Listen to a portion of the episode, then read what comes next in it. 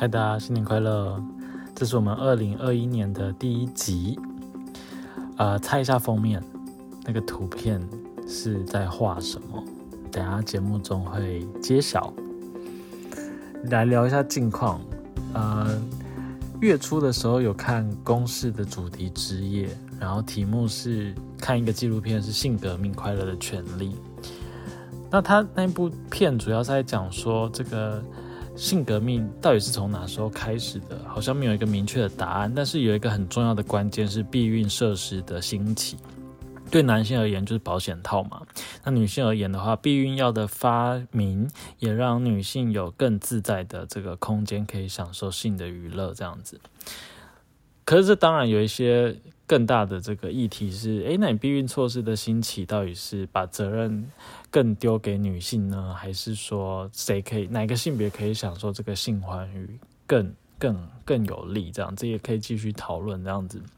那金赛的性学报告在当时的社会也产生很大的震撼。比如说，它里面有提到，诶，其实这个同性性行为的这个男性之间同性性行为的这个比例其实也不低。这样，然后呃，性革命。其中一个很重要的元素就是女性，她可以把性的幻想公开的书写出来，或者是讲述出来，甚至是实践出来，这是一个很大的里程碑。然后当然也跟当时的一些啊世界的背景有关。当时有越战嘛，那美国有很多的青年就站上街头就反越战。那里面有一个很重要的诉求就是 “make love, not war”。就是说，我们不要战争，我们只要做爱这样子。我们宁可要做爱，也不要战争这样子。但性政治也是在这个各国的政策啦、政府的。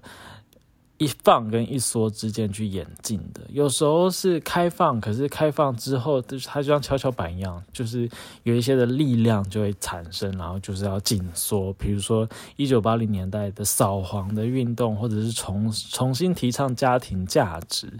或者是呃，看似我们在男性跟女性之间的权利关系，女性争取到了一个性的革命，可是呢？可能有更多的议题，比如说黑人的、种族的，或者是同志的等等，更多交织性的议题就没有被看见嘛，或者是身心障碍的性等等的。所以这其实后面可以再谈很多的东西，这样。所以节目之后呢，这个主持人范奇飞也问大家一个很重要的问题，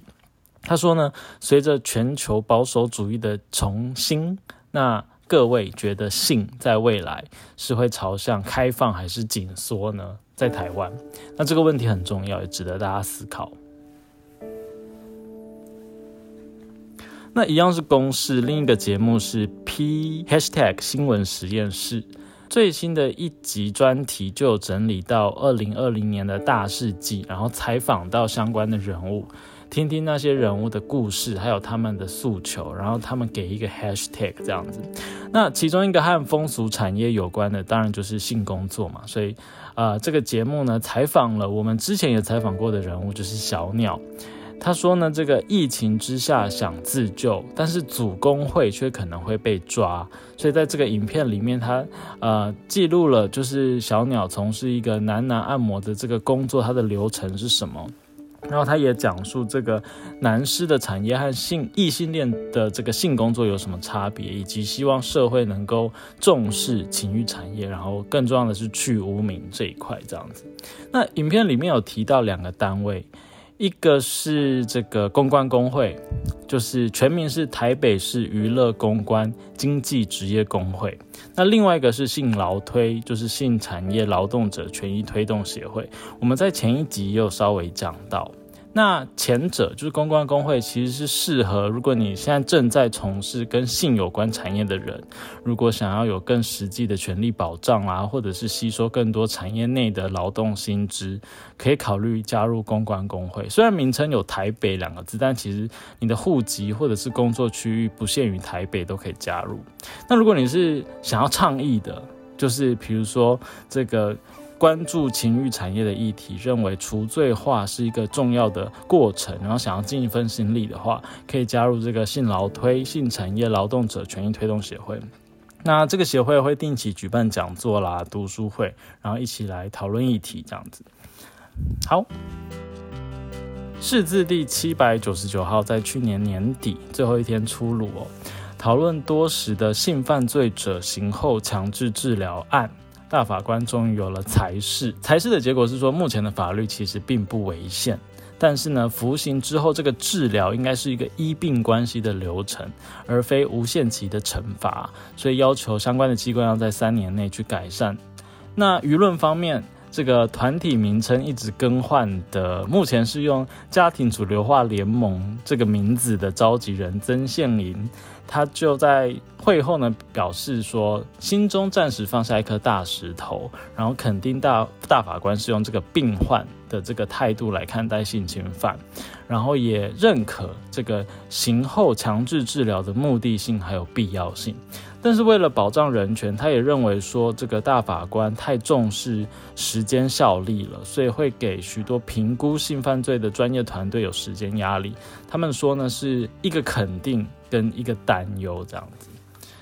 那另一个和法律制度有关的新闻是这个台中市性交易服务者及场所管理自治条例。在一月初的市议会上面也决定要走入历史，因为这条法规原本管理的是工仓户，但有设定这个业者的日落条款，就是说在歇业之后，政府就不再发执照了。所以二零一八年最后仅存的三家工仓业在缴回牌照之后呢，等于就没有管理对象嘛。所以台中市议会在盘点相关的法规之后，决定来废止。但情欲产业仍然会存在在市这个社会当中嘛，像是社违法第九十一之一条有明定说，县市政府可以因地制宜去制定自治条例，让这个呃从事性交易有一个区域跟管理办法。但就是目前啦，已经快满十年喽，还是没有任何一个县市有定自治条例。那谈到走入历史，色情电影院在台湾解严后的几十年，蓬勃在各地发展。李运芬在一月四号的时候，有在脸书上面分享，他去参加一个演讲，是肖老板的演讲，主题是谈白宫戏院。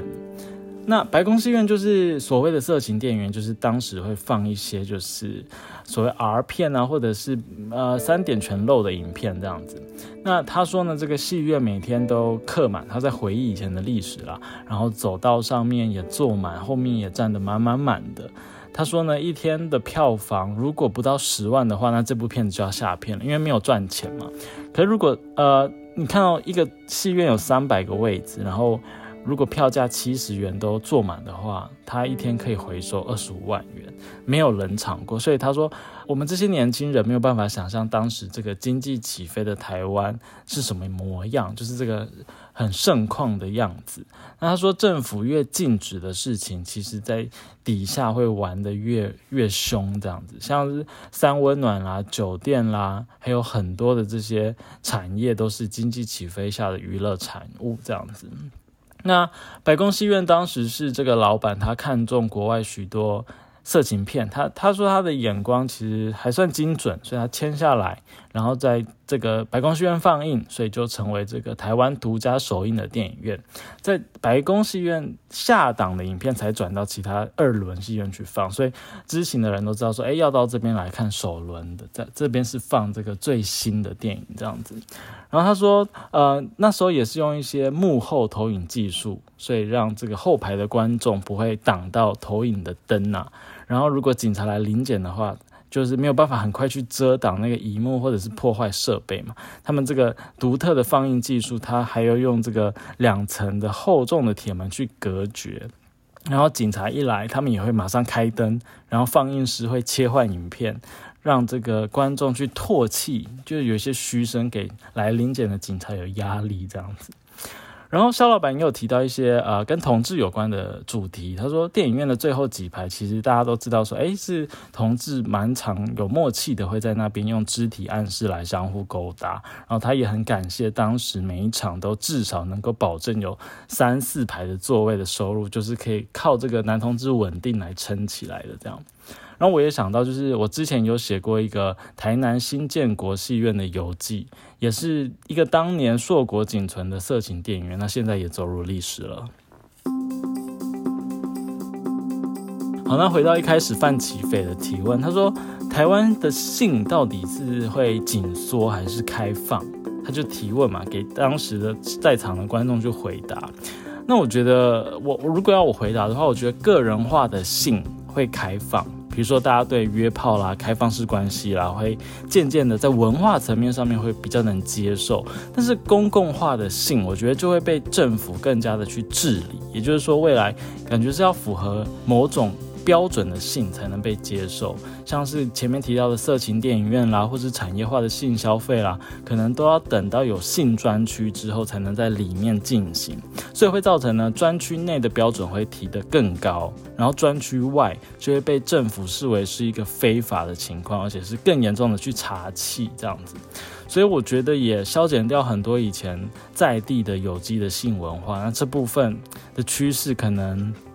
我们也可以反思啦，不可不慎。究竟我们是要一个这样的一个界限非常分明，然后性专区合法非法更清楚的地方嘛？这样子。那西门町上周有女生举牌真真炮友，然后就被警方用这个刑法二三五条妨害风化罪跟儿童及少年性剥削防治条例第四十条来函送法办。然后去年七月，在动漫季这个若隐若现露出裙下风光给路人拍照的女 coser，这几天也被台北地院，呃，用这个刑法二三四条公然猥亵罪判处要坐牢三个月，或者是缴罚金九万块。那除了 coser 之外，动漫创作也常常用像是 BL 啊或百合等等的题材，或者是二创卡通人物去加上这个创作者的一些性想象，成为这个文本嘛。但就像我们去年十月吧，在这个另外一个频道爵士琉璃台有专访阿空，那时候阿空就有提到说，这个儿少性剥削条例还有刑法的二三五条，目前是不管你是不是只设真人。如你的数位创作，你的内容如果是有这个未成年的作品的话，也有触法之余嘛。所以说这两条法律就大大限制了创作者的空间。所以最近这个创作权在公共政策网络参与平台，这个这个平台最近蛮多人使用的，像之前那个呃国中小吧，还是高中生，就是他们的那个上学时间，也大家也引起很大的讨论嘛。那现在这个。呃，这个跟性有关的议题也在这个公共平台上面发起联署，就是说创作圈希望能够把这两条法律，就是刑法二三五条跟儿少剥削条例，能够把虚拟产物排除在外。那目前有两千多个人复议。大概还差两千多，就已经过半，呃，过一半的复议人数了。然后这个议题未来，我觉得一定还需要辩论，因为像是反方，他一定会说这个虚拟内容会产生模仿的效应，而且青少年的性，可能他们就觉得本来就不应该支持啊。所以如果是支持方，就是说支持可以这个虚拟创作的话。那我觉得就是我们需要单刀直入的去讨论儿少的性，就培养这个论述的基础，要不然会被反方牵着鼻子走。我觉得。好，那除了虚拟创作，谈到创作啊，巴西最近有一个艺术家，他耗时了十一个月，在山坡上面完成了三十三公尺长的巨型女性外阴部，这就是我在封面上面画的示意图。那这个作品是由这个朱莉安娜·洛塔利。他的创作叫做 Diva，那他就想质疑说呢，这个以男性为中心，还有人类为中心的西方社会自然和文化的关系。那我也想到很多文化都是用这个阳具作为象征嘛，比如说这个阳具的标志啦，或者是有些创作品它也会让这个男体就是裸露出来，然后让大家去崇拜膜拜这样子。确实好像比较少是用女性的性器官来表达文化，所以我觉得这个 diva 的产生确实可以给我们一些反思。这样，可当然这个作品就遭到很多的批评，比如说。有些人觉得他猥亵啦，或是搞砸美丽风景啦，大胆之外毫无艺术性等等的这个言论，这样。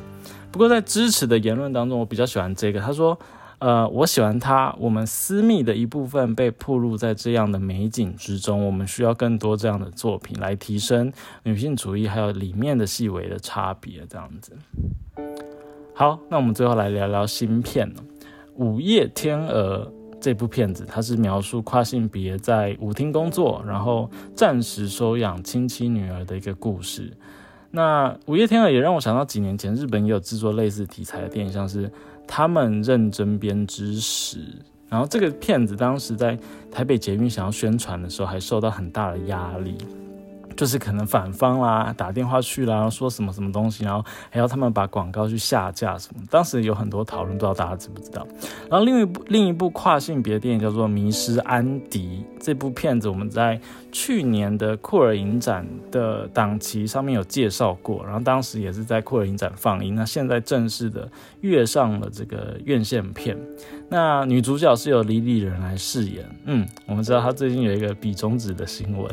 不过他在电影里面演的真的很好，所以这两部电影就《午夜天鹅》还有《迷失安迪》就推荐给大家，欢迎大家去看。好，那以上就是二零二一年一月中上旬和性有关的新闻还有讨论的议题。如果不嫌弃的话，可以追踪一下我的 IG，或者是抖内一下我们。嗯，就这样喽。呃，等下把时间交给艺敏，今天我们来聊聊脱口秀。放松的。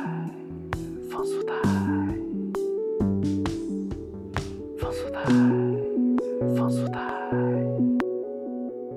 好，那这一周艺敏为我们带来怎样的主题呢？呃，我这周是要讲一个蛮有趣的事件，就是那个中国有一个脱口秀演员叫杨笠，杨笠，那就是去年底二零二零年十二月二十七号的时候，有一个微博的网友叫做平权萌男平，他在微博就发了一个文，然后就说杨笠的脱口秀多次辱骂全体男性，宣扬仇恨，然后煽动群众内部矛盾，制造性别对立，那不利于中国特色的社会主义社会的和谐发展。然后以这几个理由为由，就是叫很多网友多去举报杨笠的脱口秀，像中国的广电总局举报这样。不过这个贴文后来就是历经了很多批评，后来目前是下架了。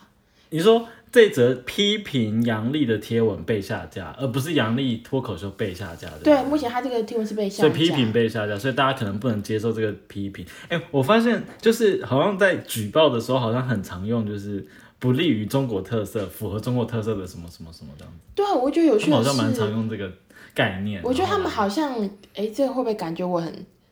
这是我个人的看法啦，就是说我感觉他们很像是在谈很多事件的时候，不管他是。因为什么原因不满，他最后都要盖上一个跟国家民族主义有关的大帽子，感觉可以建立他的正当性，这样。然后中国特色。对，这也是一种中国特色。然后，然后杨笠啊，笠是斗笠的笠。对。然后就是大家第一次听的人，可能对于这个名字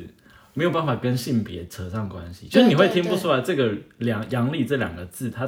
它象征不是象征，就是他他这个人他是男性还是女性的？对对对。我也不知道，我是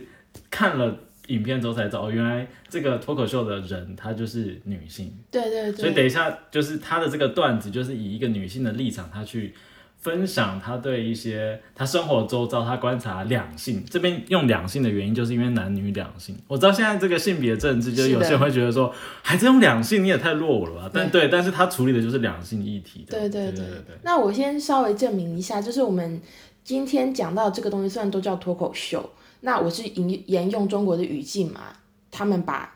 特定的表演形式，一个人站在那边用一个麦，然后讲很多段子，这个东西叫脱口秀。嗯，不过这个在台湾间有一点小小的，就大家在讨论，就是如果要以证明这个东西就是从美国来的嘛，那这个东西就叫做 stand up comedy。stand up comedy。对，你可以说它是一种叫做站立喜剧或单口喜剧。嗯。那脱口秀叫做 talk show，英文是这样嘛？嗯。它比较像是像 Ellen Show 那种访谈式的节目，可以有一些还是会有一些有趣的论点这样。嗯。那不过因为他们都是把这个东西 stand up comedy 都把它。统一讲为是脱口秀，所以他们是用脱口秀这个名词，所以我接下来也会都是沿用脱口秀。但它的概念其实比较像是 stand up comedy。对对对。那我那我就先跟大家介绍，就到底谁是杨笠，然后他又说了什么会让就会有人去向广电总局举报说这个邪恶的邪恶的性别对立段子这样。那跟大家介绍一下，就是杨丽她是中国有一个目前很有名的一个算是推广脱口秀的一个公司，叫做效果文化。效果文化笑微笑的笑，然后果实的果。对，她是效果文化旗下的脱口秀的演员。那同时她也有在另外一个节目，就是效果文化有个节目叫脱口秀大会。那去年是八呃，去年夏天的时候，大概是第三季，她有参加这个节目的一个表演。嗯，对，那他有点像一个擂台赛啦，就是很多人，然后都会选出前几名这样。呃，他是在去年八月的某一期的比赛中，他就讲出一个很爆红的一个段子，叫做他就说男生们，他就说他明明为什么看起来那么普通，但是却可以那么自信。嗯，那。这个东西就是他其实调侃男生很自信这件事情，他背后的语境就是说，他就说，哎，求学的时候会遇到班上那种长得很漂亮、考试成绩又好的女生，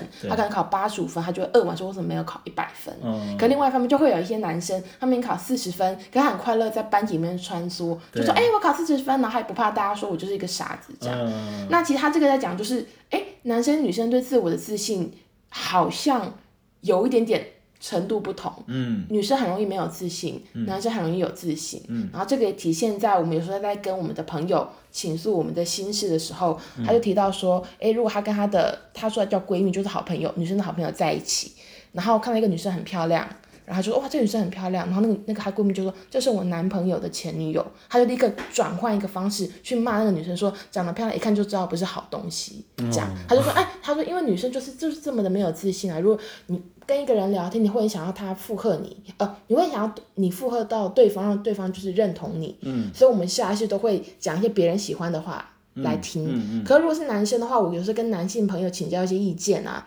他们也不觉得我是在向他们吐苦水，他们就觉得哎。你一定是想要从我身上学到一些什么东西，嗯，然后就用自己的角度讲出一些，有时候大家就听了觉得很火大。男性说教。对，男性说教，就现在国外有一个，就是什么叫做男性很喜欢说教这件事情。他是从这这些，他从生活中观察到一些点，就想说，哎，男生也太有自信了吧？哎，所以他是八月的节目，对，可为什么十二月底才被被举报？哦，因为他他八月那时候讲的像有自信什么，就引来很多中国观众的。讨论啊，因为它里面还有讲一些我们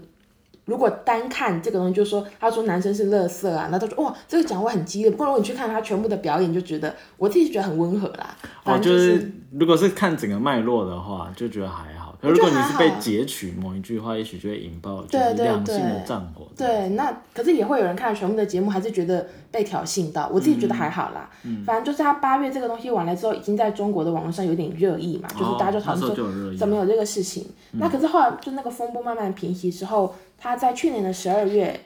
有另外一个节目叫做《脱口秀反跨年》。嗯，那他就主动提及了这个被痛骂的这个段子，他就回应那些批评他的男性说。他讲那个段子之后，很多人来骂他嘛，他就说：“哎，好像男生把自己曾经遭受过的所有生活上的苦难，都是因为我说的这句话，那你觉得被很大的挑衅到？”他就说：“哎，男生很难讨好啊。”他说：“如果我是乐色，就像那个段子，你肯定不乐意嘛。那但是如果我说你是个好人，他就是暗讽说。”很多男生说女生发他们好人卡，你看，然后他也觉得我在侮辱你。那如果说你现在是普通人，你也不高兴，因为他有时候说什么好像都对，他就说，因为他有那上次也讲到，他很喜欢讲到他也很普通的男生，他就不会有压力这样。对啊，那就说那你是什么人？是一个见仁见智的事情，有点谐音嘛。然后，然后他说他讲了之后，又有朋友提醒他说，你讲见仁见智是挑战男生的底线。他说，哎，原来男生很有底线。我自己看完，我会觉得他就是一个很好笑的脱口秀段子，现场的观众还笑得很开心。我自己看也觉得很好笑啊。不过就是他讲这个东西之后，一大堆人就又跑到他的微博骂，然后才会引发一开始我说有人向广电总局举报他说他挑起性别对立的事情。嗯，对，所以就是整个事情的脉络啊，大概是这样。我大概能感受到这样的一个差异，然后我也觉得这他的描述就是哎，把我们。日常生活中的现象，把它讲出来，可能我们平常就是知道有这样的一个现象，可是好像没有被发现。可是经过他讲，然后回想一下求学阶段，好像真的有这样的情景，我就觉得蛮有趣的。我也觉得蛮有趣。就说其实我们刚刚提到嘛，他就是会有人去骂杨丽了，那其实多多少都会有一些正反的论点，就是反方论点有其中有一个就是从性别角度切入，就说杨丽这种段子的确就是挑起两性对立嘛，而且他滥用性别红利。他觉得这是一种性别政治的仇恨动员。那这个代表就是说，有一个北京国际关系学院的法学教授叫做楚英，他说他是靠骂男人来博出位，是一种性别红利。哎，你有觉得他这边说杨丽在利用性别红利、性别红利这个概念，你有什么想法吗？我觉得，因为因为嗯，你可以先想一下，然后我先讲我的想法。嗯，因为通常我们比较常用的是父权红利。然后就是说，男性在现代的这个架构里面，他有一些红利，他是呃不正自明的，或者是他就是相较于女性，他就比较有这个优势这样子。可是比较少见的是说，哎，说这个女性她有性，她在利用那个性别红利。嗯，首先，呃，我自己觉得他是乱用名词啦。然后，那可是我可以懂他讲那个性别红利是，其实从国外开始，美国它其实。呃，近几十近十年嘛，有一波就是叫做太政治正确的论调。他就说女，他其实我觉得他讲是这个，就是说女权主义者哈，有点有有时候太过激进，而且女权是一个很政治正确的事情嘛。两性的性别之间的平等要被保障。这个平权的议题被过度操作之后，很多人会靠着这个优势去讲一些有的没的，他觉得这是另外一种红利啦。我觉得他。可能在说你这个女生讲的话，我们也不太敢攻击你，你就利用这个对优势，因为平权是一个现在普遍普世议题，所以你靠这些东西肆无忌惮的乱讲。OK，我觉得他觉得他讲的红利是这个部分。嗯嗯，然后它里面还有一个论点，嗯，不过这我们刚刚稍微有提到，这可以来稍微讨论一下。他说他觉得那个这个这种仇恨动员是一种西方社会传过来的一个性别政治的操作。嗯，他就说其实。处于统治地位的资产阶级，如果要瓦解劳动阶层的团结啊，他就会发展出像性别政治这种社会运动。他就是撕裂社会之后，反而让劳工们无法团结嘛，因为他觉得这是一种这种阶级化的。就是说，杨丽今天代表女生来讲这个段子，她不是为全体的女性发声，她是对那种她觉得她是一种嫌贫爱富，就她其实歧视那些社会等级比不上她的。那些男生，所以你的意思是说，这个教授觉得他是其实他骨子里是在嫌贫，然后什么？嫌贫爱富，爱富就是还是用？对，我觉得他的有点就是他觉得，所以他只是用性别去包装，对他觉得他骨子里还是在嘲笑那些贫穷的男性，就是他觉得他在嘲笑那些男性，可能例如说，他说可能你你你条件没有那么好，就很自信，他觉得他在笑那些。可能社会阶级地位比不上他的男性，他觉得他在包装这个事情。因为我没有看整个段子，我只有看那个片段。你有这样感觉吗？你有觉得他在嫌呃这个词，我真的是第一次听到。哦，真的吗？哦，这个我嫌贫爱富，这个我还蛮想听到的。啊，我自己觉得。可那如果真的有人要反驳，就是因为你是女生，所以你当然不觉得啊？我觉得没有啊，而且我自己觉得，不只是我们刚刚稍微提到，因为你说他从性别政治，然后切资本主义这件事情，对对对，我觉得这这我本来也想要等下就要继续讲，可你可以先讲完哦。那我我就在讲这个，那你先讲。就是这个教授真的除了性别红利或是父权红利，他这个名词他就是可能他自己创新的想法之外，性别政治也被他，我觉得他也是。有点错误的理解，因为他说性别社性别政治是西方社会这个统治阶级为了瓦解劳动阶级产生的概念，但就我学性别。背景的人，我觉得不是啊，因为性别政治，它就是看到当今的社会结构，就是男性跟女性这两个群体的权利关系不对等，所以有这个政治的概念去揭示我们日常生活中许多就是不平等的地方，然后把它政治化的提出来，变成是一个议题，一个 issue 来处理。可他就是我觉得就蛮有趣的，他现在就好像就是因为我我我我觉得中国大陆它厉害的地方是，呃，他他们对于阶级的重视。批判能力很强，不像台湾人，可能就是完全就是被奴性带着走，然后没有阶级的感感受，然后可能有相关的时事的时候，就会直接批评，呃，就是说你们两个当事人的问题，而不会看到整个结构。那当然，中国大陆这边比我们强，就是它可以分析到比较大结构的、比较阶级层面的东西。但但我不觉得性别政治是用来操，就是操弄，就是分化，呃，劳工的团结。嗯，所以我觉得他这边他这个名词的误。使用它只是想要让大家觉得，就是说我们要反女权，我们要对于性别这个议题，就是不能就是太重视。嗯，对，他还是在帮现在的既有的结构去背书，对我觉得是这个感觉。嗯，我觉得你讲得非常的完整，我觉得非常好。这一段要剪哦，好不好？哦，要剪进去，好不好？第二个就是说，是是以脱口秀的角度切入，他就觉得说，杨丽讲这个脱口秀今天为什么有问题，是因为他一竿子打翻一船人，他批评所有男性，有些男性就说，可是我不这样啊，那我被批评，我当然觉得不爽，因为你讲是所有男生嘛，那他们就强调说，你可以攻击个体，但不可以攻击一个群体。例如，他们就举例说，在同一个脱口秀大会上，有另外一个比赛的脱口秀的演员，他叫做王冕，然后他有一个很红的一个表演，他是以逃避为主题，他里面就笑说，我不想回家，我不想回家，因为我不想回去陪我女朋友看脑残的偶像剧，嗯，像这种，他们就说像王冕这样，他就批评他女朋友而已，不是批评所有女性，这就可以。哦，他是另外批评的点，这样。嗯，那我是觉得说，我我我自己是觉得说这个论点很神奇啦，就是，嗯，我有自己平常有在听就是脱口秀，我就不会觉得说，哦，原来这这是一个可以批评的点哦，你你只能批评一个人，不可以批评一群人这样。那这我们后面意见交换的时候可以来聊，你对这个东西有什么看法？那当然正方的论点我就快速来带一下，就是就也会有蛮多人支持他，就说，哎，我我也不觉得好笑啊。然后，可是这应该还是在脱口秀应有的表达范围的范畴内吧？嗯，因为一个脱口秀如果就很政治正确，没有冒犯到任何人，那通常也不会有趣吧？嗯，对。那另外是他有人就说，哎，杨毅这是一个沉浸式的表演，他其实大概只是讲了百分之二十的内容，然后现在八十就是听到男生很跳脚去骂他，完就完成他整个脱口秀的精髓，就是男生一被批评这个事情就会很很生气，这样这件事情。然后第三个就是从性别角度，就是刚刚讲到性别红利嘛，然后就会有人批评说，其实男生也占尽了各种红利啊，就是你刚刚讲的父权的红利。对，你在生活中占尽这个红利的时候，怎么不觉得自己是在占便宜？嗯，人家只要一批评你就不高兴这样。然后另外一个是说，哎，因为那个脱口秀其实是一个男性为多数的一个表演的一个文化嘛，那女生在里面第一次开了男生的玩笑。是一种挑战，大家觉得这蛮好的。嗯然后最后一个就有人说，如果你没有做过这种事，就不会被冒犯啊，所以你就会去批评心里有鬼。嗯，那这个就有点，我有点回应我刚刚讲到的，有些男生觉得他没有，可是杨丽讲所有人他们不高兴，那这个东西就是另外一个对他的回应嘛。如果你真的觉得你没有，你应该不会觉得被冒犯嘛，你会觉得是其他男生做这些东西很可笑。嗯，所以主要他的正反论点是这样。嗯，就是我觉得在性别或是脱口秀的这个界限上，都是一个。蛮有趣的回应，就是跟大家分享这样，所以就想说，因为我我在整理这个东西的时候，也就给就是留给他影片嘛，对，然后我们刚刚也稍微讨论一下，那你对这个东西有什么看法？因为毕竟是男性嘛，因为我如果自己讲，我当然觉得没问题，可大家就说我这样偏颇的言论，你从女性角度看，当然没问题啊，这样。可我觉得我的想法要跟他里面就是生气的。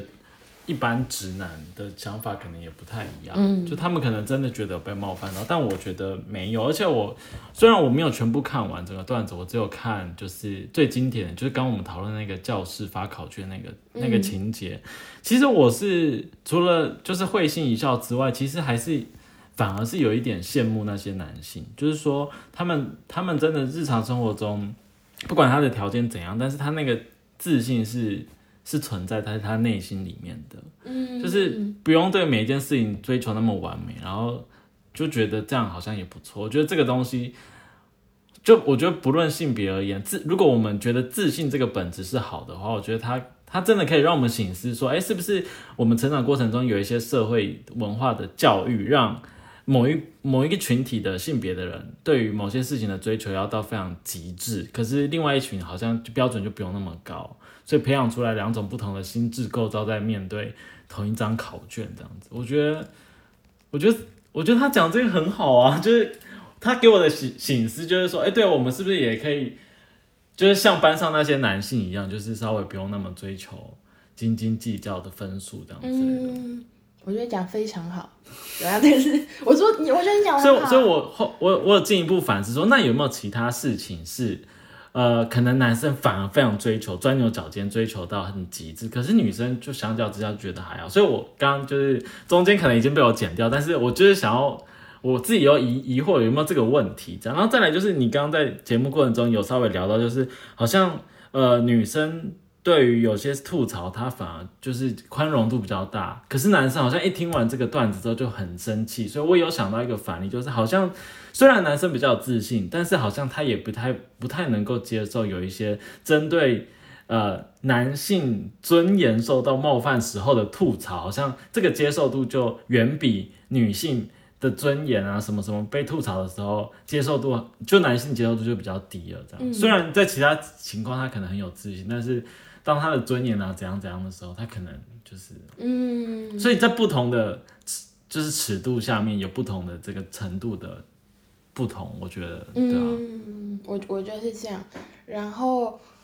那我也来回应一下我看完的这个想法，就是其实我前面稍微就提到了，我看到这个报道，然后去看了影片内容之后，我觉得他讲非常温和，嗯，就非常温和吧，我自己觉得我就是跟我看过的其他的，呃，我说的 stand up comedy 的表演比起来，我觉得温和到一个极致，哎，就是我都我都怀疑国外的观众会不会，可是他台词写的很好，我觉得就很好笑，可是我觉得他程度，如果我就我的。标准来说，我会觉得他提到了很多你刚刚讲从生活观察点到有趣的性别的的角度嘛。对。他他是大家听了有共鸣，觉得哎好像是这样，可是他不会严重到大家来骂他的程度，我觉得非常温和。那因为台湾之前也有很多脱口秀的一些争议嘛。伯恩啊。对啊，伯恩的这种，然后尤其是萨泰尔最近有一些有有还有瓜姐也是有一些 rose 的表演，他有时候觉得哇这个地域梗有点太超过。这个都比杨丽这个强很多，那我觉得那可能就是大家自己可能社会文化的那个接受程度不同这样。不过我自己觉得蛮有趣的是，因为那个脱口秀大会节目的发起人，还有里面他们说有点像那是评审林孝允的人叫做李诞，也是中国很有名的脱口秀的演员，他就是在接受腾讯的采访时有提到杨丽这个表演啦。他说，嗯，他自己觉得说，呃。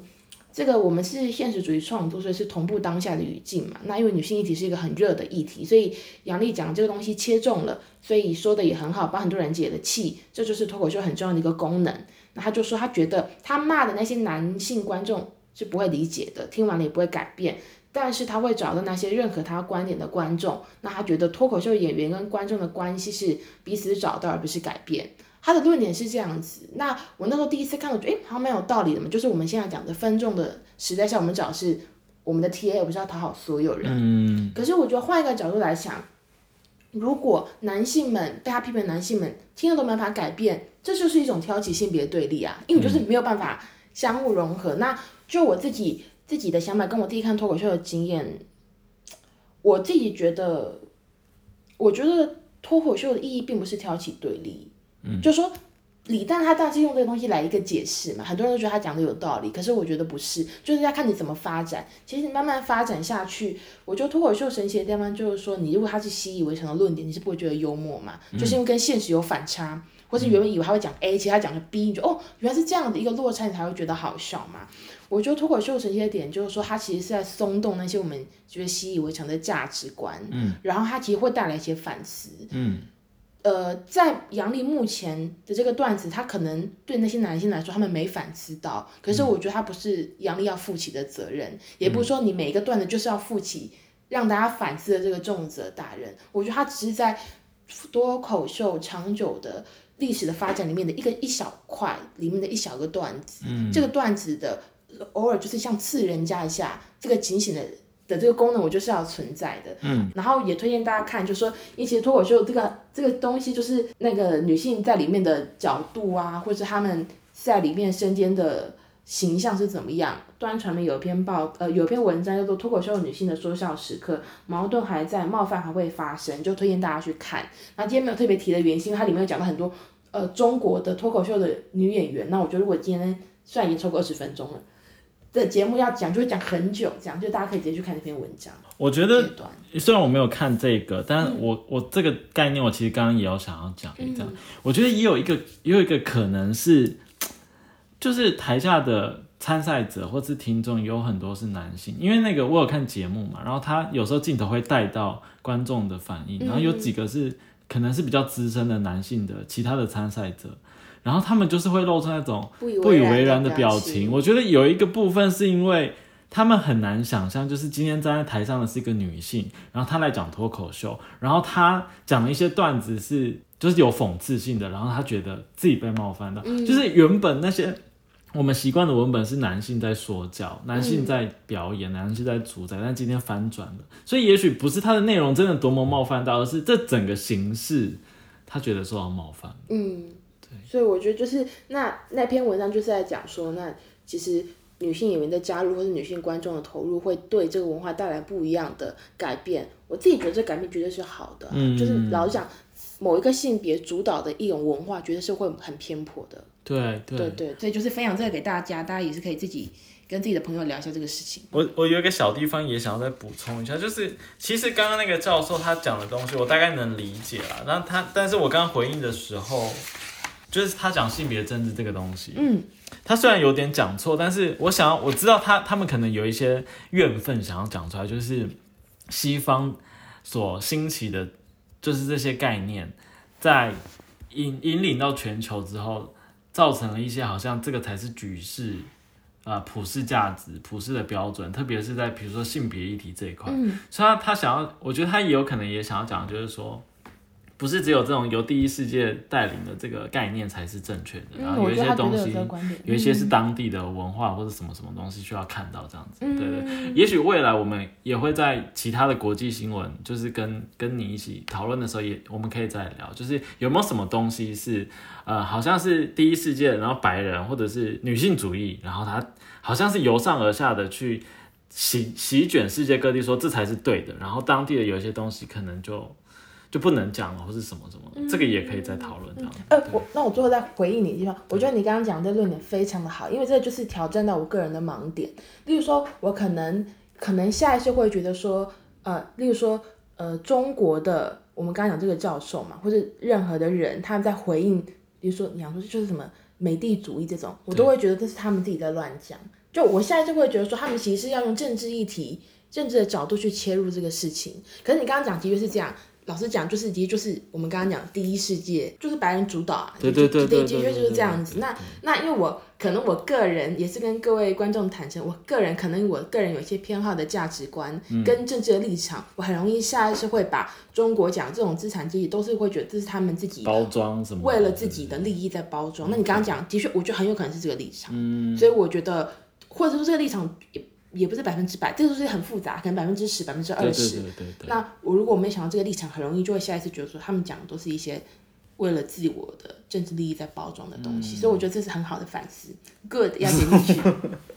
好，剪进去。好好好。来结论是，好那是我觉得结论蛮感人的。嗯，所以结论的话，呃，其实我们刚刚讲了杨笠的事情这么多嘛，从性别啊、脱口秀的角度切入了正反的论点，还有他自己的回应之后，嗯，我想要用另外一个杨笠他自己讲的段子来做一个结尾。就我最前面提到，他其实是在去年十二月又上了另外一个叫做脱口秀反跨年的节目嘛，他又讲了一次这个段子之后才会被大家出征，如果用这个词的话。不过他其实他在那个节目的结，他说了另外一个段子，他说，呃，其实他之前因为要那个摘除子宫内膜的息肉，做了一个宫腔镜的手术，他那个时候的呃主刀的医师是一个男性，这样，他就说那个感觉是我第一次，呃，没有任何杂念，他就是为了我，呃，为了救我。然后我就躺在他面前，那那个时候我已经不只是一个女人了，我就是一个人，所以他就想活，我就想活着，他也不想骂我，就想救我。然后他就说，在麻药上麻药的镜上来之前，我就听到医生问了我一个问题，他说你现在感觉怎么样？他说我现在感觉很自由。那我觉得这是一个，就是老实讲，就我自己觉得，像你刚刚讲，我那时候看了我也觉得很感人啊。就是说他其实讲了这么多，那我们挑起很多性别的，我们说性别的争执也好。我觉得，其实作我作为一个女生，我会觉得说，在大部分的时间，如果我会有觉得我在父权的社会下有不被尊重，或是比较被冒犯，可大家觉得没什么关系，这个时候我就想说，我也是一个人呐、就大家都是人，何必要这样彼此的倾压？所以他刚刚讲说，那回到那个他那个医疗的小经验，对方虽然一个男性，刚好那个时间都是男生在骂他，可如果回到某一个时刻，例如说像医疗的场景。他会觉得很自由，因为如果两个人都是人的话，我们各自有各自要做的目的，例如说我想要被治好，你想要救我，我们是很平等的关系，所以那一刻才会感到自由。嗯嗯，对对，去性别化的神奇的一刻，对啊，就是就你在手术台上，你就是一个人的机能了，对，然后也没有没有多余的余力去思考性化或者性别化的东西。对，好，嗯，希望大家在这个日常生活中，因为其实我们就是跟人际相处的时候，难免都会有一些性化或者性别化的时刻。但就是套一句刚刚结论里面的，希望大家可以在这些时刻里面，还可以去挖掘一些更有自信或是更自由的时刻。嗯，perfect。好，我们今天就到。好，我们今天节目就到这里，谢谢大家，谢谢大家，拜拜。哦，对了，因为那个就是之后我有寒假，然后艺名他就会去做采访，就是他的论文，然后还要回台南，就是弄牙齿，就是大家前几集有听到的牙齿的部分，所以就是大家不要太想念艺名哦。耶、我有点尴尬哎，不会啊，我觉得还好，这就这样吗？主要是你在讲，会不会尴尬？就这样啊，就是这样。好，那我们就下一次见。哦，好，拜拜。可我我还要再烦恼一下，那下一次我是要自己讲，我是要找其他人一起来搭你？可以找客座啊，对对客座我也会收听的，好不好？好，拜拜。拜拜。